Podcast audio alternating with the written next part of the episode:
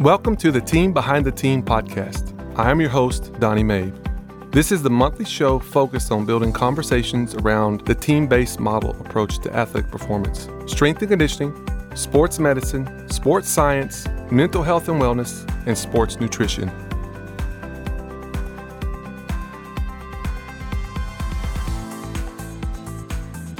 Hello, and welcome back to the Team Behind the Team podcast. I'm your host, Donnie Mabe, and today, this month, we have a very, very special guest of mine and friend and colleague we'll get to in just a moment. And before we go there, I definitely got to always give a shout out and welcome my co host, Coach Mike Hanson, is in the house again. Coach, say hello to everybody today again.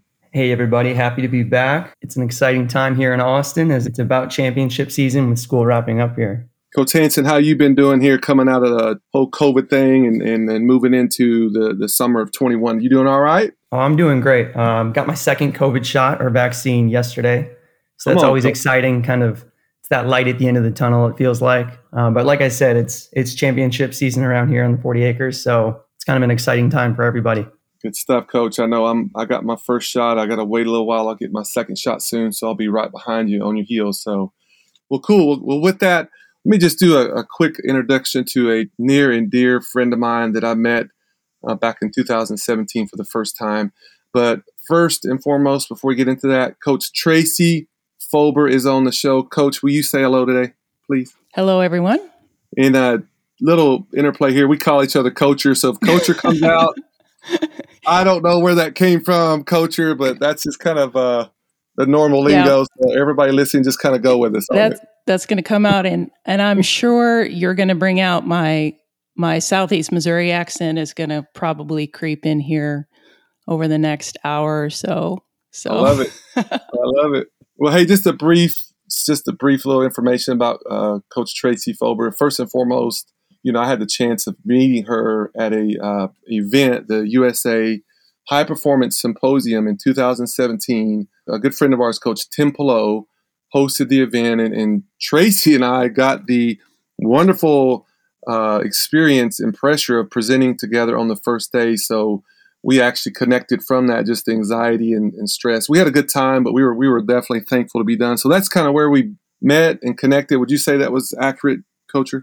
Yes, I would say that was accurate. It was uh, privileged to be at that conference and especially right. to speak at that conference. But gosh, when you looked out in that room of 120 people and all of the very respected professionals that were there. It was really intimidating to speak at that event. And so um, you and I, we kind of looked at the schedule and we're like, okay, coacher, here we go. And then we all were right. we were so happy at the reception that evening to be exhaling and uh, just kind of like, okay, we can just sit and relax and listen to the rest of these things and That's not right. not worry about our presentations working or laptops going out or whatever. Right. So that's kind of how we met, and the, since then we've kept in contact, and we've been back a couple times. And again, Coach Tracy Fober, as you'll see, this podcast that we do uh, monthly, if you've been listening, is all about the team-based model to performance. And Coach Tracy Fober, she wears multiple hats in, uh, in that kind of realm, and so her perspective is not only valuable, but it's unique and needed, and probably more applicable to more people today. So just a little bit about her. She was, um, you know, her bio just a little bit. She just recently moved to Cleveland, Ohio, where she's kind of taking a little break from work right now and kind of getting her next plan together for the next uh, chapter and stage of her career.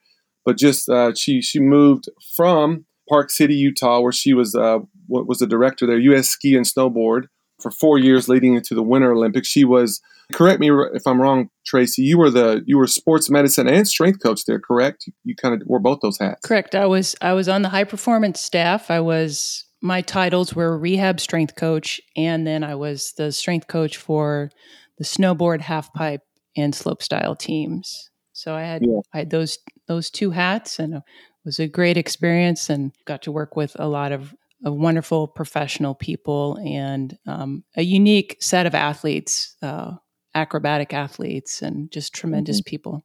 So that's kind of you know, again, I find that so fascinating because most of our worlds um, we ha- we kind of live in silos, unfortunately, and and so to hear that is refreshing. That your probably approach, you can be more efficient and move a little quicker than sometimes silos can bog you down. So that was we we we can't wait to hear more about that. And then also she she had her own private facility she'd opened called uh, Maven, uh, yeah. Iron Maven Performance and Health Performance, where again you've had extensive background in running your own business, and that takes a whole different skill set, which you know I'm sure has, has been valuable to you, but uh, can be difficult. But so anyway, that's Coach Tracy Fober again. A little bit about her. Anything else you want to add there, Coach, before we get into the show? Yeah, so I've I've had a little bit of a different um, career path for someone who's a physical therapist and for someone who has worked as a strength coach. Worked at US Ski and Snowboard for four years, but then prior to that, and then after that, I had my own small facility, and it was just me. I did I did everything, and um, so you're right that that takes two very different skill sets to to be part of a, a large organization, and then to work independently uh, out in the private sector. Very uh, different uh, environments, and I, I think I learned a lot about philosophy of practice and how how you deal with people, and then um, how we might look at trying to break some of those silos down in in between sports medicine and then the performance world because there definitely are some challenges that that the athletes don't get the best care when we when we have those walls up. And so we need to step back and, and work at those and um, you know kind of be humble and um, see what we can do to uh, be more professional about things and just uh, you know give our best be the team behind the team to support the athletes that we need to support. That's good. I think uh, kind of we're already getting into the, the show a little bit here but that, that's perfect uh, segue.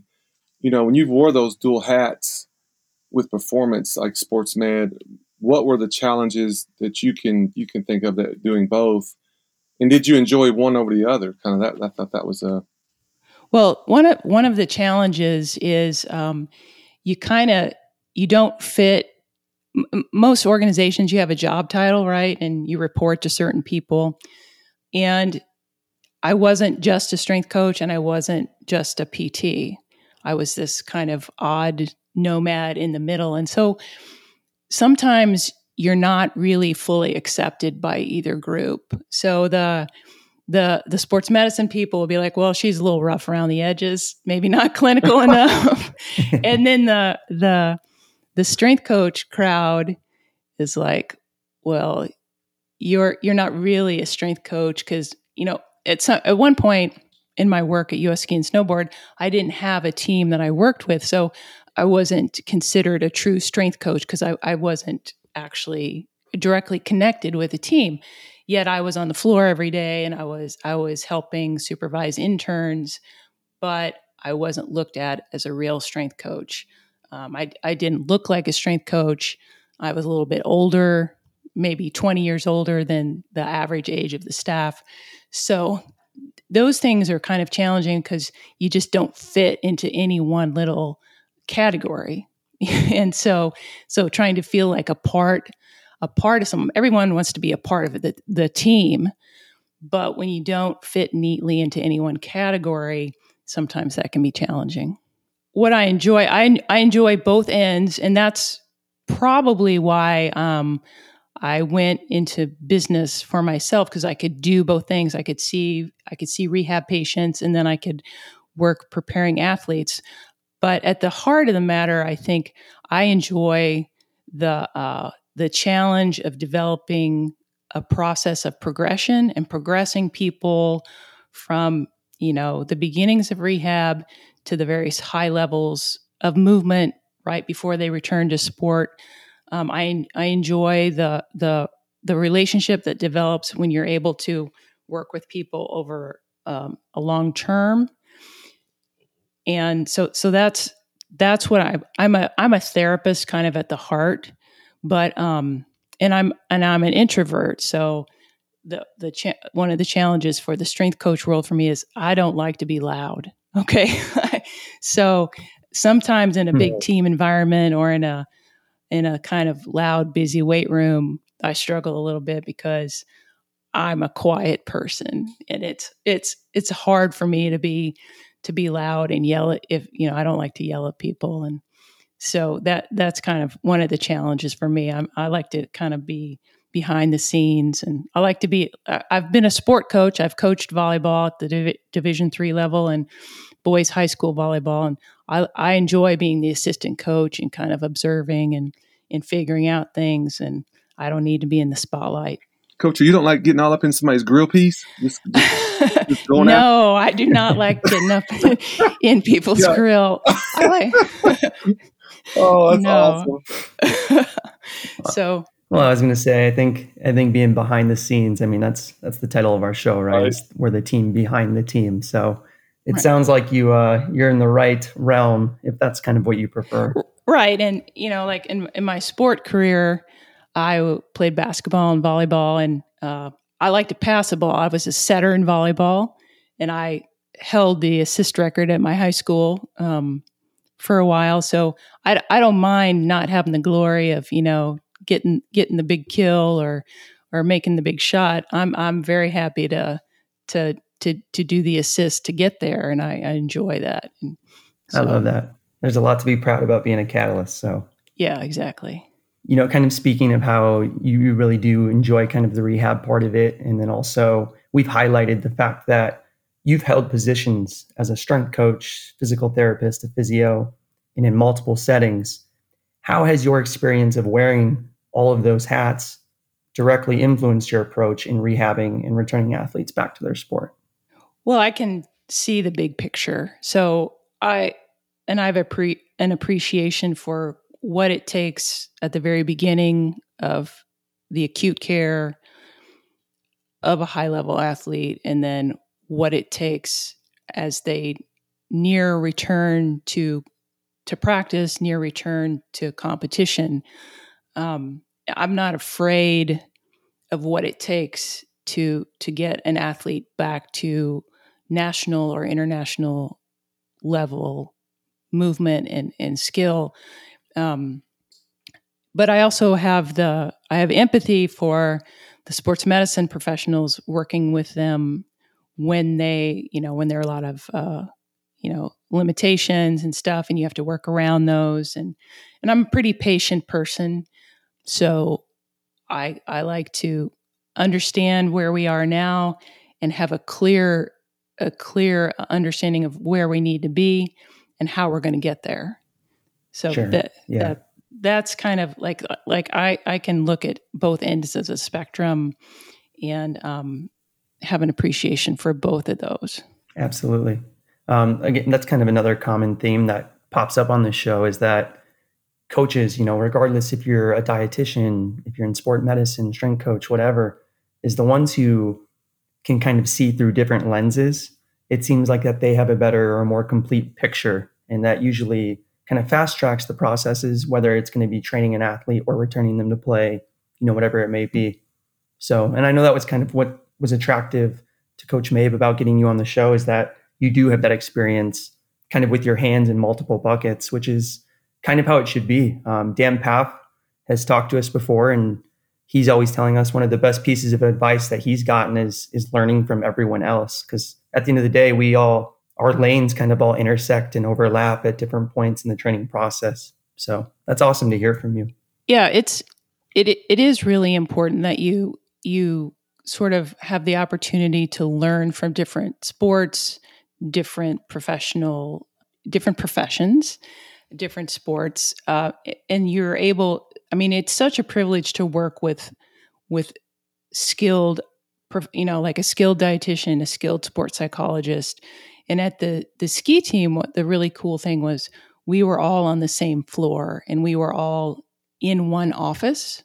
And so by sharing that space, we were sort of um, I don't want to say forced, but we were it was encouraged for us to have those conversations yeah, yeah. outside of maybe formal meetings and we got to know each other we might share a meal together we might share a workout together and we would just talk and we would get to know each other and so the the basic social barriers and the basic maybe assumptions we have about what a sports psychologist is or what a dietitian is or what a strength coach is um, those are broken down and and that facilitates better communication maybe in the formal setting you're not intimidated to ask a question or to say ask a colleague well why why are you approaching the rehab this way? Or or why are we not you know can we can we do this? You know and and that's what it's all about. If you're going to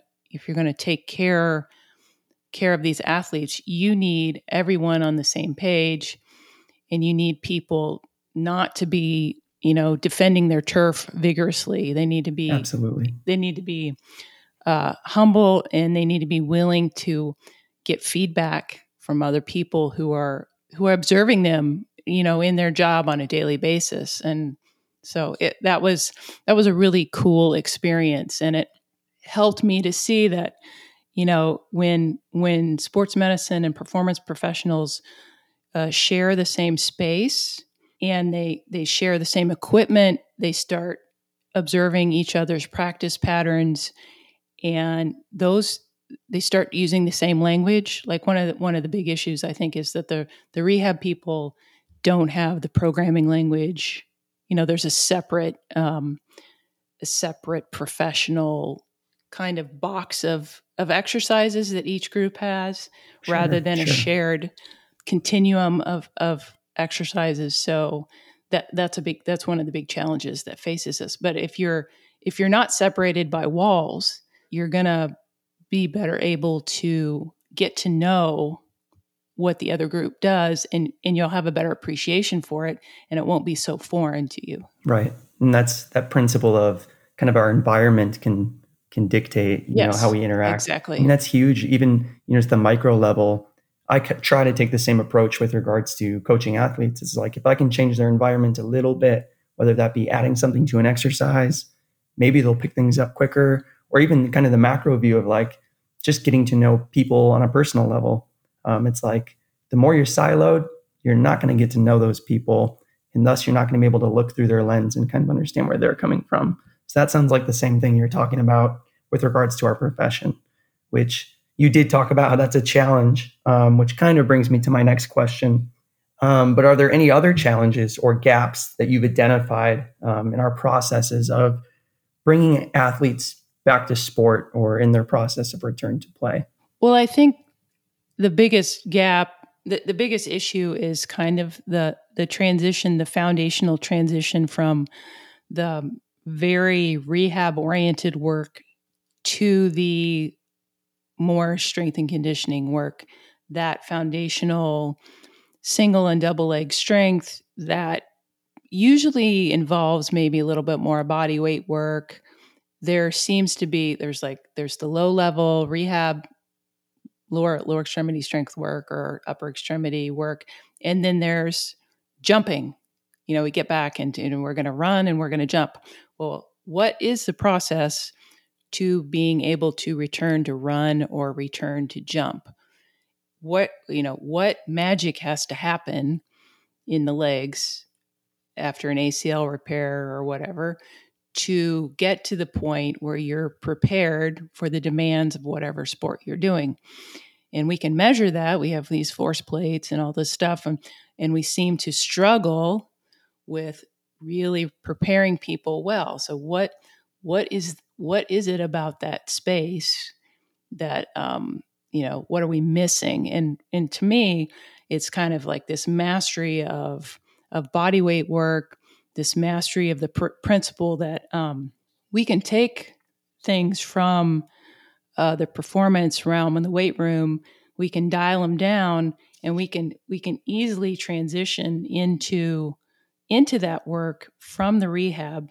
But but the rehab people have to kind of have a philosophy of movement versus a philosophy of of stillness or a philosophy a protective philosophy a medical philosophy you have to you have to see the body as being really resilient and capable of a lot and not not be fearful of of letting it learn to express what it's able to to express. And so um, it's that gap is what what i see as like part of my my my goal in life is to help um, lessen that gap and help help the um, strength conditioning professionals uh, value the progress the body weight progressions that that lead into the maybe some of the bigger more explosive lifts and help the rehab professionals embrace more vigorous body weight work or work that looks like strength and conditioning work and, and see that they can use those those movements in rehab. You don't have to have TheraBand. You don't have to be standing on a wobble board. Um, you can use step ups. You can use multi directional lunges. You can use rear foot elevated single leg squats. You can use all these things in rehab. You just you just need to become familiar with them and not be intimidated by them. Yeah, that's great. Um, actually, just recently read like that's somewhat kind of what Franz Bosch gets at with regards to his return to play protocols is is like making sure you understand the movements that are going to be required in sport and then of course doing it along a process that makes sense but eventually getting back to those movements versus kind yes. of isolating the idea of like oh let's do these exercises or work these muscles and his is a very movement based uh, based philosophy yes no. and i've had the uh, the privilege of of meeting franz i've uh, went to a, a couple of um, a couple of the gain seminars like i think back in 2010 and 11 where Franz spoke and um, really was, you know, my eyes were opened with some of his ideas. And I've also had the privilege of of in PT school learning from Shirley Sahrmann, who has a very movement based um, philosophy of, of, of physical therapy. So so my own philosophy and how I approach rehab and return to sport and even ath- just just healthy athlete preparation is based on movement competency physical literacy and then being able to evaluate what are what are the demands what are we doing and how do how do we best do that and how do we kind of get over that kind of uh, it's not just strength it's it's coordination it's it's getting the neuromuscular connections going versus just trying to get swole. no, that's awesome. I love hearing that. like that's great. Um, yeah. Well, you know, it's and it's kind of like what I had heard you say a little bit earlier. Um, is that it's kind of easy for for us as coaches and practitioners to latch onto some of the objective variables or or be attached to our exercise selection you talked about whether it's someone who really likes therabands or maybe someone just loves taking an approach using a force plate but outside of those objective variables, how big of a role does an athlete's perspective and an athlete's feelings and emotions play in returning to sport? And does that directly affect their timeline when they're returning to play? Absolutely. You have to have their trust. You they need to understand why we're doing what we're doing and and how how you know you need to give them some idea of this is where we are now, and here's where we're going to go. It's going to take this to get there. And I need you to to believe in that. I need you to take some ownership in that because this is a partnership. If I don't have your honest feedback on how you're feeling or if if something kind of irritated your knee or your shoulder while we're doing this, I won't be able to help you as well. So I need you to I need you to be mature and communicate with me. I need you to let me know what's going on. And if things are going well, we're going to make hay while the sun is shining. But if things aren't going well, we're going to dial it back and we're going to we're going to take our time because you can't rush biology. And um, you know, this this time during the rehab, this is a time we can we can really rebuild you we can we can take all the chinks out of your armor if you if you let me. We can really we can rebuild you better. Like like you know steve austin six million dollar man we can that's right. we can we can we can do it better. But you have to kind of allow me to kind of go back and and redo some of the foundations maybe and you might have to relearn and rethink how you approach things and you need to approach this with the idea that that you need to take ownership of your self care. This isn't just about about being strong or about looking good or you know winning this is we're going to teach you how to take care of yourself now and um, after your career is over which is really when you're going to really uh, need it because as we all know after after athletics there can be a lot of sore joints and and, sure. Sure. and, and challenges so you know just really appreciate that we care about these that we that the athletes know we care about them and that this is a partnership and we need we need them to take ownership and share in the responsibility of of making this process work that's awesome yeah real, real quick i like that uh coach i like because you made me think uh the one of the big i feel like life skills that's so negligent it's just just widely apparent that there's no skill here for most young athletes coming into our world is self care. And what I mean by that is, let me give you a, a, prime example. I've definitely read and studied a lot of the, the millennial type, you know, how they just how they think and operate differently. They so one of the parenting styles that uh, Tim Elmore talks about. He's a guy, a friend of mine out of Atlanta, who kind of t- touches on this with kids today. Is like it's called the drop off parenting style. Basically, think about this: anything your kid needs, you drop them off. If you need to get nutrition, right. go, you drop them off. If they need strength, you drop them off. And so you, you create this, you end up uh, equipping your kids to basically always lean on somebody else. And so they, they don't know how to do anything for themselves. So you nailed it on the head. Most of our kids have no discipline or even understanding of what it even means to take care of themselves. I love that point you made. I mean, and, and it's it's kind of confusing because it, in your world, you get these individuals who are physically just amazing, right? They are they are physic they're probably early matures. They're they're adult looking in every way, shape, and form, right? But oh, yeah. but from a developmental and emotional perspective, they're still adolescents. And so there's a lot a lot to be learned. And I had a really interesting um, experience with US ski and snowboard because we had we had Olympians, right? We had Olympians who were still in high school. We had Olympians who'd never gone to a day of high school. They'd only had online learning. Yeah, it's wow, it's crazy. And it was it was amazing to me to step back and have an appreciation for what the experience of high school gives to a young athlete, like showing up every day on time, turning in your homework on time, interacting with people at your locker, you know, being able to socialize. There's a when you're 15 and you have a triple uh, you have a six figure contract with Mountain Dew and you've never had to show up to school a day in your life and you you miss out on you miss out on some things some things that help you grow up, right? And help right. you learn to take responsibility. So, um, you know, like I have to help people, I had to help people learn to bring their shoes to training. I had to help people learn some basic skills of, of how you interact with people and how you kind of take responsibility for yourself.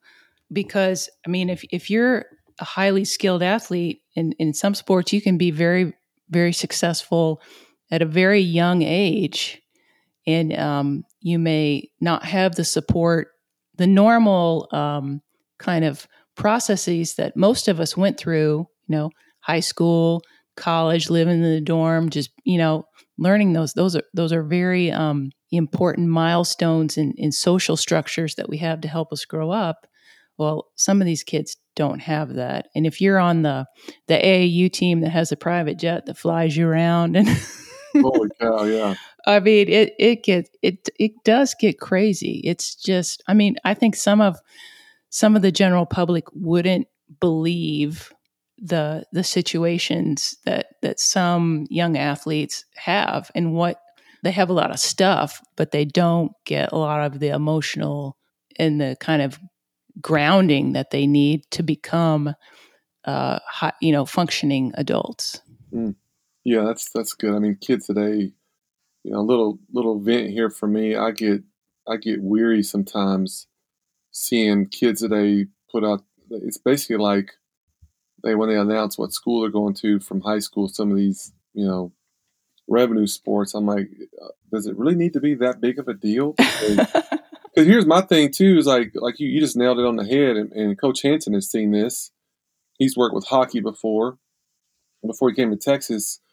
That just because you're you got potential to be good and you're going to the next level doesn't mean you're going to make it. It's not for everybody, you know. And creating a big hoopla about it, that's just you know, you hadn't even started to to earn your spot, and all these people are praising you. But anyway, that's my little pet peeve. Amen. I had to vent for a second there. So I hear you. That's all right. Um, I'm gonna hit a couple more questions here, and then I'm gonna pass it to Mike here at the end.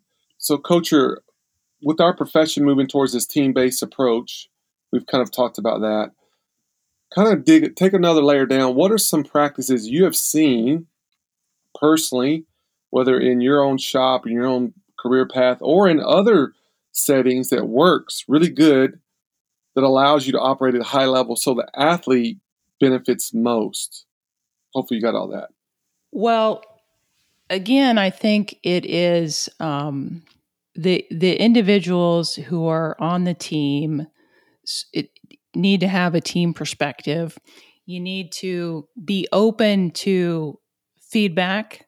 You need to have you need to have leadership that is willing to actually give feedback. Like you need to have a high performance director who comes out on the floor and observes things. You need and actually, you know, holds you accountable for for what's going on. Like you can't win. I mean, a lot of people get judged on wins and losses, right? right. And in reality, we would like to be judged on on how well our athletes are cared for, how healthy they stay. Are they are they happy? Are they are they feeling like like they're care you know are they feeling like they're cared for are they available to train so so having someone there who actually um, helps us be better professionals and grow as professionals i think i think that's important and, and has some oversight of the whole team to help the team be better and get better and hold them accountable for working together. That that's uh, super important and who's open to actual questions. So for example when i was at the ski team one day i was we were getting ready to um, have our our weekly team meeting of the the pts atcs and the strength coaches and um, i noticed we had we had four athletes who were not training. They had to be in rehab because they had had tweaked tweaked their back doing some heavy RDLs. Oh man. And so I went to my high performance director and I said, I said, does this bother anyone that like we got four we got four skiers who are who are not able to train because of this one movement and so do we want to reflect on is are we are we could we be doing better? Could we do better to prepare the athletes? And are we using this movement in a in the best way possible? Is there something? Are they not prepared to do this movement, or, or what's going on? Why why are they not available to train? So having administrators and directors who who really understand what it is we do on a day-to-day basis and then help us to do better at that not just not just throw new equipment at us right but they or facilities but they help us develop as coaches as rehab professionals and they actually help us uh, meld together as a team and and and lead us you know actually lead us. And so and they help us speak the same language and and get on the same page. And you know, they create an environment that's that's safe for us to ask questions, safe for us to reflect on our practices, and you know, make mistakes because because a lot of times we we learn the most from mistakes, and in the performance world, mistakes can have really high cost, right? You know, mm-hmm. yeah. so it, it, it's a it's a fine line, but those are you know if you just win all the time, nobody ever questions what what you're doing. and so, you know, is it are you just surviving or or, or are you thriving? right? right? Are are things really? Are you really doing things well? Or are you just getting lucky?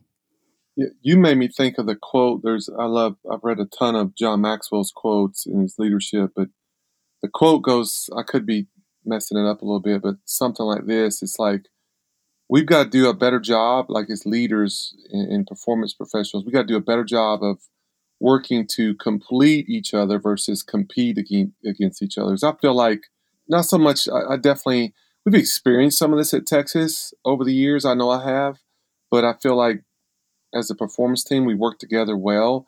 But I know in other institutions, man, I mean, some of the strength coaches and you know athletic or sports medicine, they are enemies, and they want right, right, even so much to like you just nailed it. I remember I went into this was actually a high school to do some some speaking. The sports medicine and the strength coach don't even speak to each other. Describing yes. programs for over well over 200 plus athletes, and I'm like, how is this even functioning? Anyway, it was just it was absurd to me that that was even occurring. But yeah, if you if you don't have, you know, and to kind of add to your first point, coacher, to have a high performance director on the floor, kind of under, getting a big picture of like what all our objectives are and how we blend and work together is crucial um, to understand that. So, Mike, you got anything to add to any of that? No, just the same thing you said. Like I've seen it kind of on both ends with different people and different, you could say silos. And I kind of like you, like I'm a little baffled. Like I don't know how that would work with regards to our ultimate goal, which is serving athletes and serving the people we're here to, like why we're here. Yeah. I can say that like right now, I'll speak to a personal experience is like with women swimming right now in Texas, we have an unbelievable, unbelievably good culture amongst our performance team. Um, we meet every single week. I think we're getting tacos tomorrow. I mean, everyone feels like they have a voice at the table, and it comes back to that environment. Is there's been an environment created, um, seemingly by our head coach, where everyone can feel like they're in a safe place to, as Tracy alluded to, is reflect on things that either didn't go well or did go well. Right. And so, again, you can, I've, I've seen the benefits of how that works really well. And then I just kind of don't understand when, if you have two coaches who uh, don't even talk to each other, but yet we're all here to say, uh, serve the same person. I don't know. Right.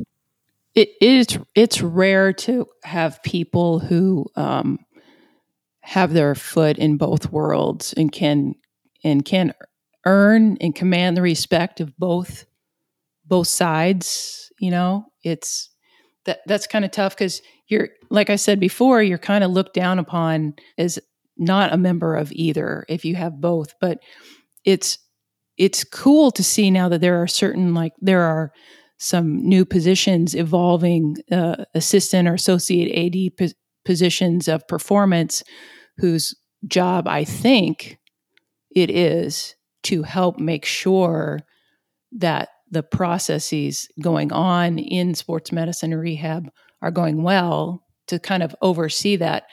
I'm not sure if those people have all the experiences they need to to really do that, um, or if they're just business people, or they're just if they're just MDs, that might be a little bit of a challenge, or they're just strength coaches that might be a little bit of a challenge or, or strength coaches who've gotten their phd so finding people who are really interested in in managing and leading you know kind of like the educational leadership but they also understand the the the programming side or what it means to equip a facility or what it takes to to rehab someone. There there just aren't a whole lot of people out there whose skill set is that broad. And so getting those people is is a challenge. And giving them power to actually exert some effect. Mm-hmm. that's good. You know. Yeah yeah good stuff so i'm gonna pivot just i got one question and then mike's gonna close us out with a couple but this is uh very relevant and recent kind of happening and, and if if you're in the performance realm and you're on social media uh, recently, the large discrepancies were clearly apparent with the space allocation and resources provided during March Madness between the men's and women's basketball bubbles. Uh, Coacher, can you just take a moment uh, and speak into that. What were some of the issues surrounding that you you've seen over the years leading up to that pivotal moment, and kind of what would be some solutions to fix moving forward?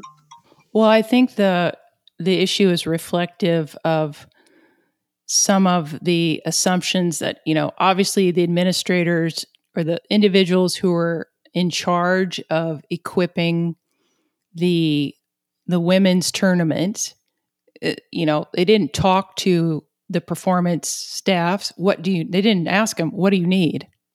They kind of somebody made some assumptions.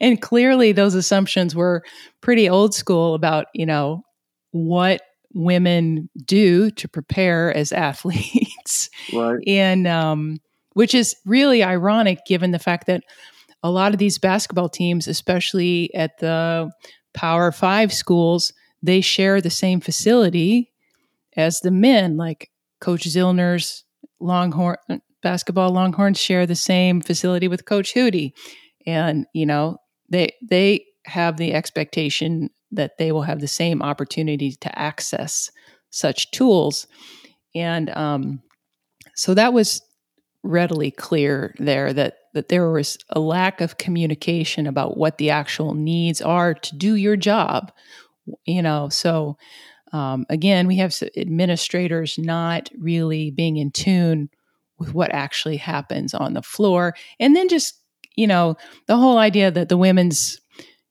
women's athletes they're they're an afterthought right? The men you know okay hammer we got hammer strength we're going to do all this stuff. And you know why didn't you know why didn't hammer strength why weren't they asked to do both? Or i you know we could get another company we could get you know. So it's just it, it was really interesting to to see this come to light. And you know it it, it shed some it shed a big spotlight on assumptions made about women's teams and what they do in kind of like the second class status that um, unfortunately is still here with us that that we experience and if you if you're a man coaching women's teams you can sometimes have you know a personal experience with this yeah, I, I thought uh, so. I thought it was very, very timely with just being in this pandemic,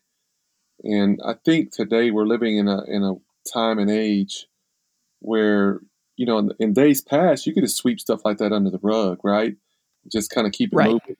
Today, though, you I remember one one of my friends we we talk leadership and we're living in like he called it like an X-ray kind of leadership society where you everything you do is seen, and so clearly the apparent discrepancies, whether it was like you said, I mean, I think it's multi-layer. Like there's obviously they're not consulting with anybody on the performance realm for men's or women's, especially the women's side of what they actually do to train to be a champion.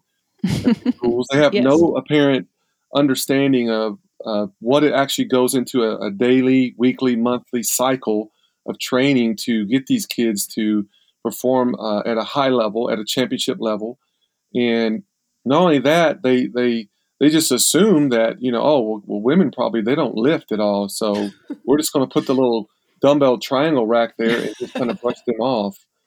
And so it, it, it, was good that it came out. I know it caused a, a backlash, but it's good. You know, sometimes sometimes you got to break some eggs if you want to have an omelet, right? Exactly. You need to shine a light on the areas where you're falling short in order to to make progress and to really um, do what needs to be done. I think it's uh, yeah, and it it is it is interesting that all of these things because the athletes have social media and the coaches the coaches were willing to you know speak out that that took some that took some guts to speak right. out because you know we, we've all been in a situation when you're when you're working with a, a university and organization sometimes um, you can't speak out and so um, and people people now feel more more free to speak out. And i think the administrators will be like oh well we better better have our ducks in a row now because people are going to ask questions.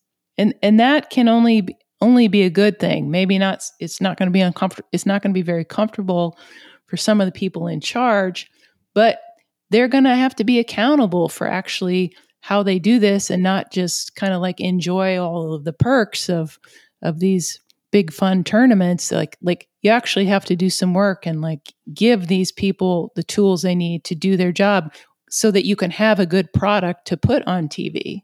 Exactly. Right. And if you're going to be an organization that claims to serve student athletes, you can't just throw an afterthought to the women and when because really you're saying all athletes when you're really saying men. Right. Right. So I think it's it's it's it's like you said, being held accountable and then correcting where the deficiencies are and actually doing what your your mission statement is, you know. So I think that's critical. Absolutely. You you need to live your mission, right? You, everybody wants to be in an organization that believes in its mission and and lives it, and it's not just a, a bunch of words on a on a sheet of paper or up on the the conference room wall. You know, you want to you want to be a part of something that that walks the walk. Exactly. So good stuff. Anything else to add that, Coach Hanson? Any thoughts? Yeah, we can pivot. Um, sorry, I'm I'm still at a loss for words for that debacle that was the women's facilities and, and resources that they were given. So it's just crazy to me that that a, a 30 pound dumbbell triangle is all they had. It, it really does kind of highlight that somebody, at least somebody, um, has really yeah. no concept of what goes on with regards to Look, training the NCAA female athlete. My, my, like, like, go ahead.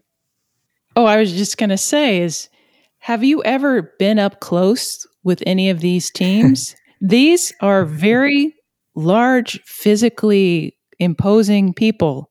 And so you better believe that they use equipment that, you know, is sometimes certainly the same, but, you know, even more than men. And so, yeah, they, they do like really cool, challenging things and they, they actually lift, you know, more than five pounds. It's, I, you know, truthfully, I think it would really blow a lot of people's minds who don't get to see these college athletes up close as far as to what they actually do when they train. Yes. Yeah. Because you know, I've been lucky enough to see student athletes at the in the NCAA setting at three different institutions now, and it's just I, I, I would bet to believe that it's mind blowing to the people who haven't seen it if they were to. And and I think you know to give credit to the performance staffs that it's it's not just you know, being toned or buff. We actually we we monitor the people, we take care of them. We we really provide the ability for self-care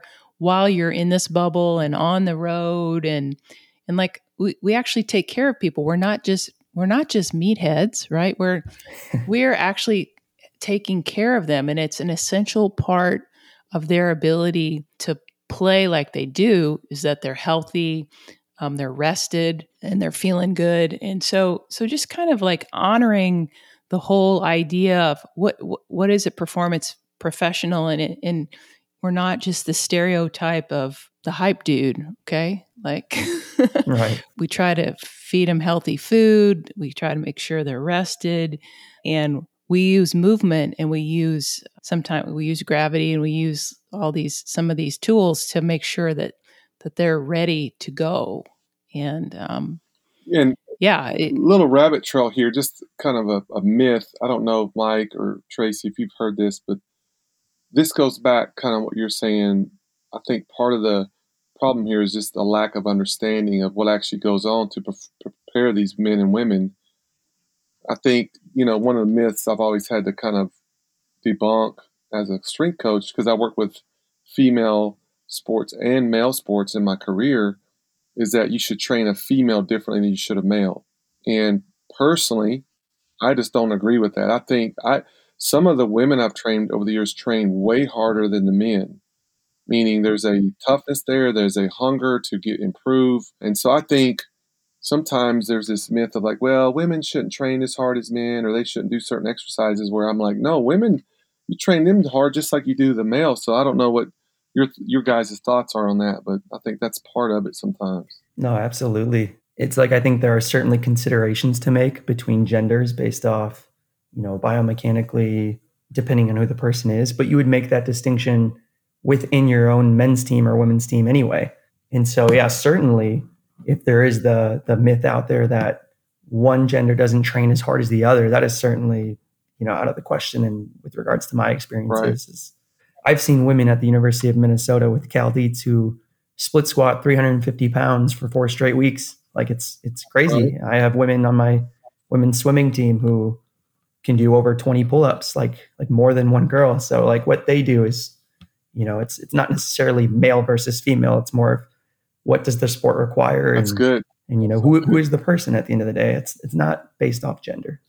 Right. It's it's what is possible and and and at the highest levels, it's amazing what the individual athletes can do and it all depends on you know what is their what has been their opportunity to train and certain athletes are intimidated by training if they haven't had you know like certain sports maybe soccer golf uh, some volleyball they they've just not had the opportunity to train before they come to college. So they may be a little bit intimidated by it or or they're just unfamiliar with it.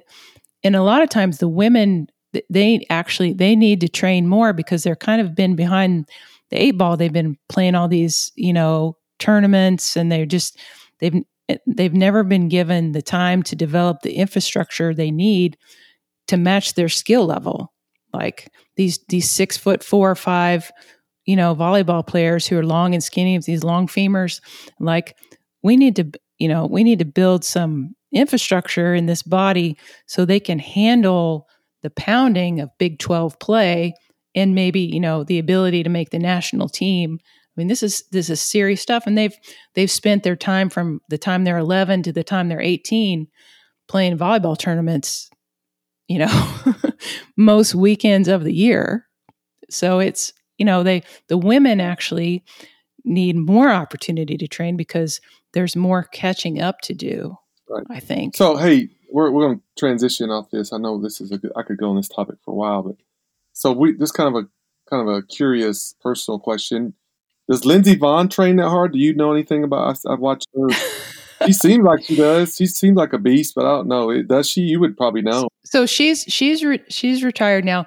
Uh, she worked very hard. She had her own uh, Red Bull provided her with her own staff. That's awesome. So she did not. She would come into the the ski team facility a couple times a year to do some force plate testing right. and some some bike testing. But um, yes, she you know she had her own staff, so it was it was very clear to her that that was important to her.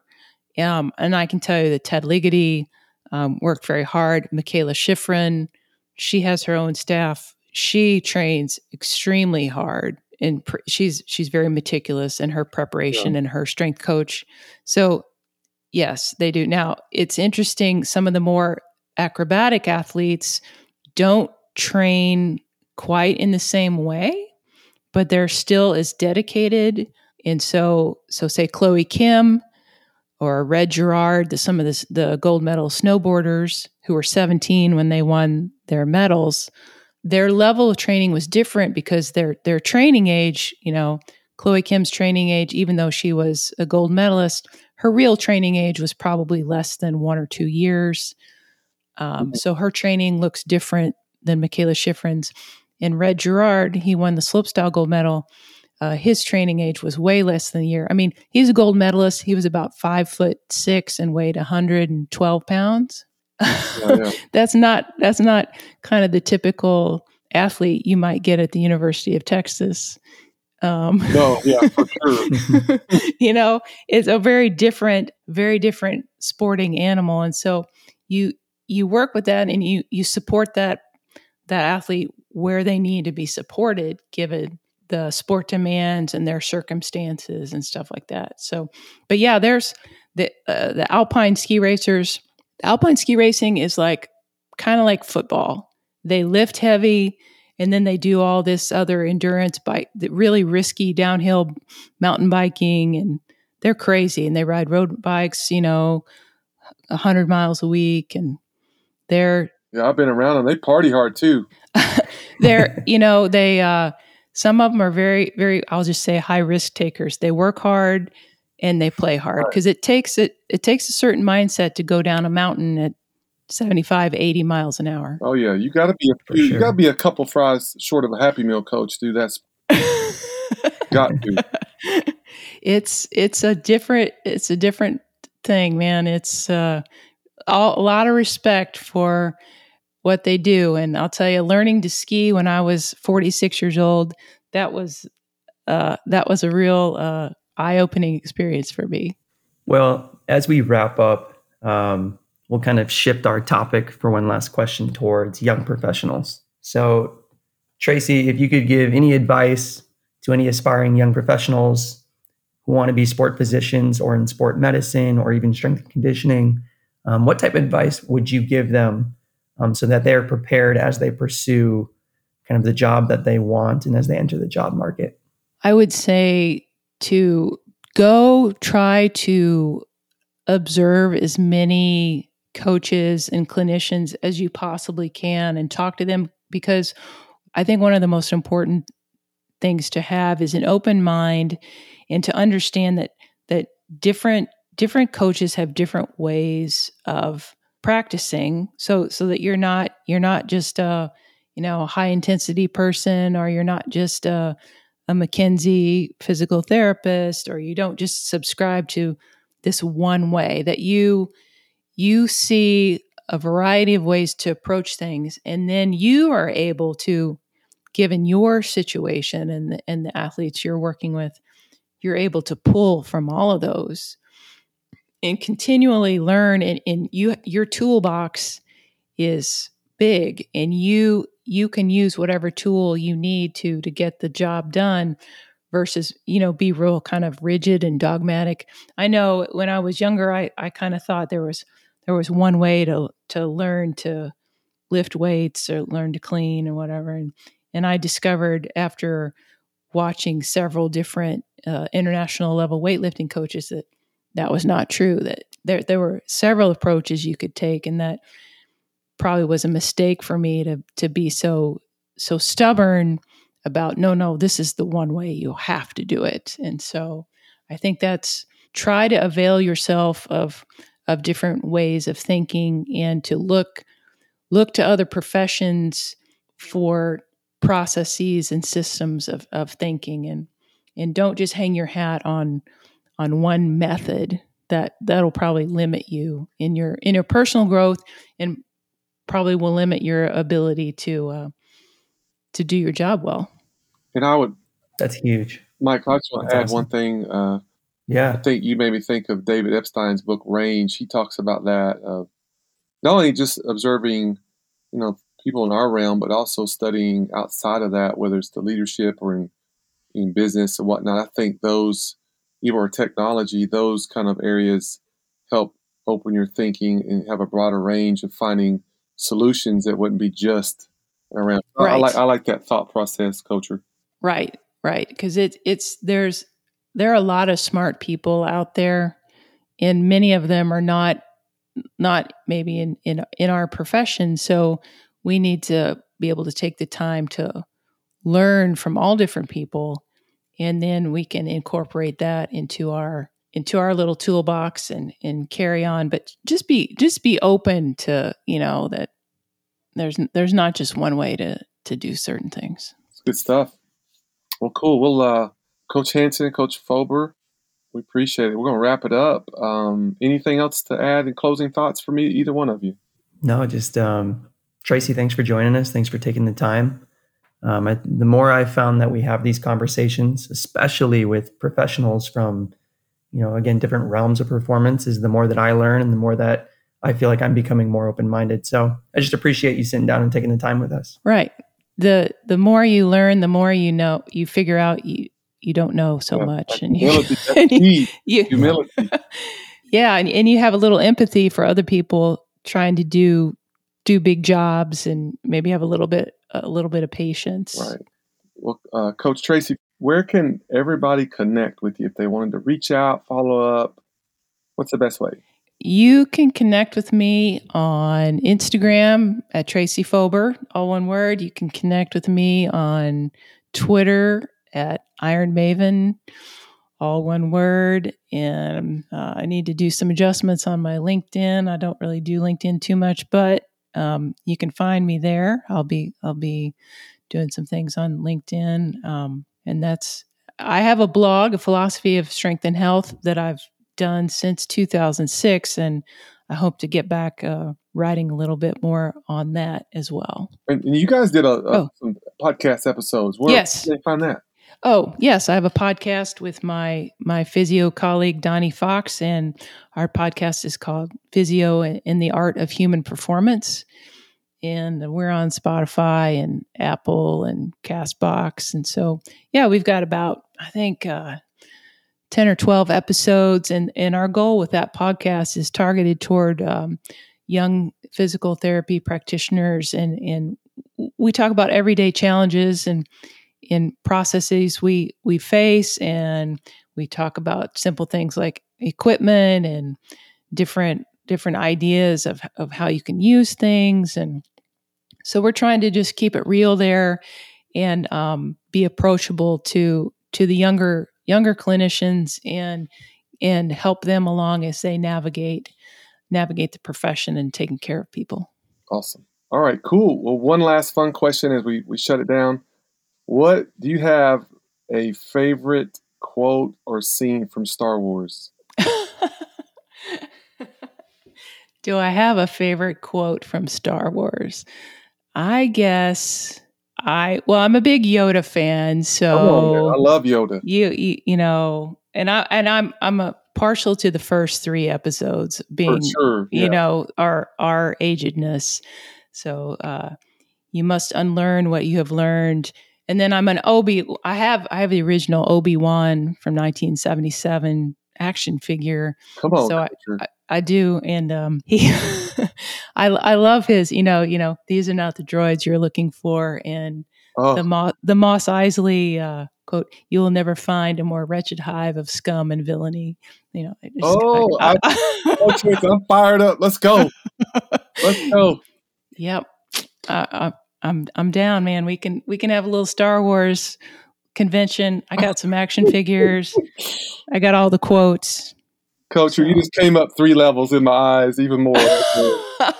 That's, awesome. Yeah, I'm I'm kind of a Star Wars geek, so yeah. it's it's all right. Good stuff.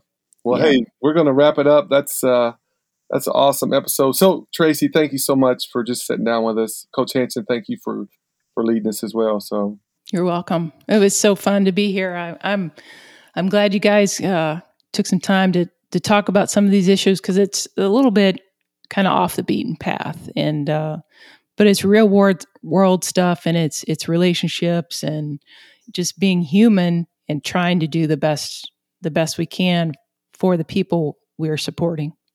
That's right. That's right. Well, good stuff. Well, that's it, everybody, for this month the team behind the team podcast. Uh, this is Donnie Mabe, Coach Tracy Fober, Coach Mike Hanson. We are signing off. Y'all have a great month, and we'll catch you on the next episode. Thanks so much for tuning in and listening to this episode of the Team Behind the Team podcast. For future episodes, go to iTunes, Spotify, Google Podcast, or Stitcher. We definitely want to keep having great guests on the show and great content. So if you have a moment, please go to iTunes, leave a rating and review, and let us know how we're doing. I'm Donnie Mabe, and thanks so much for tuning in.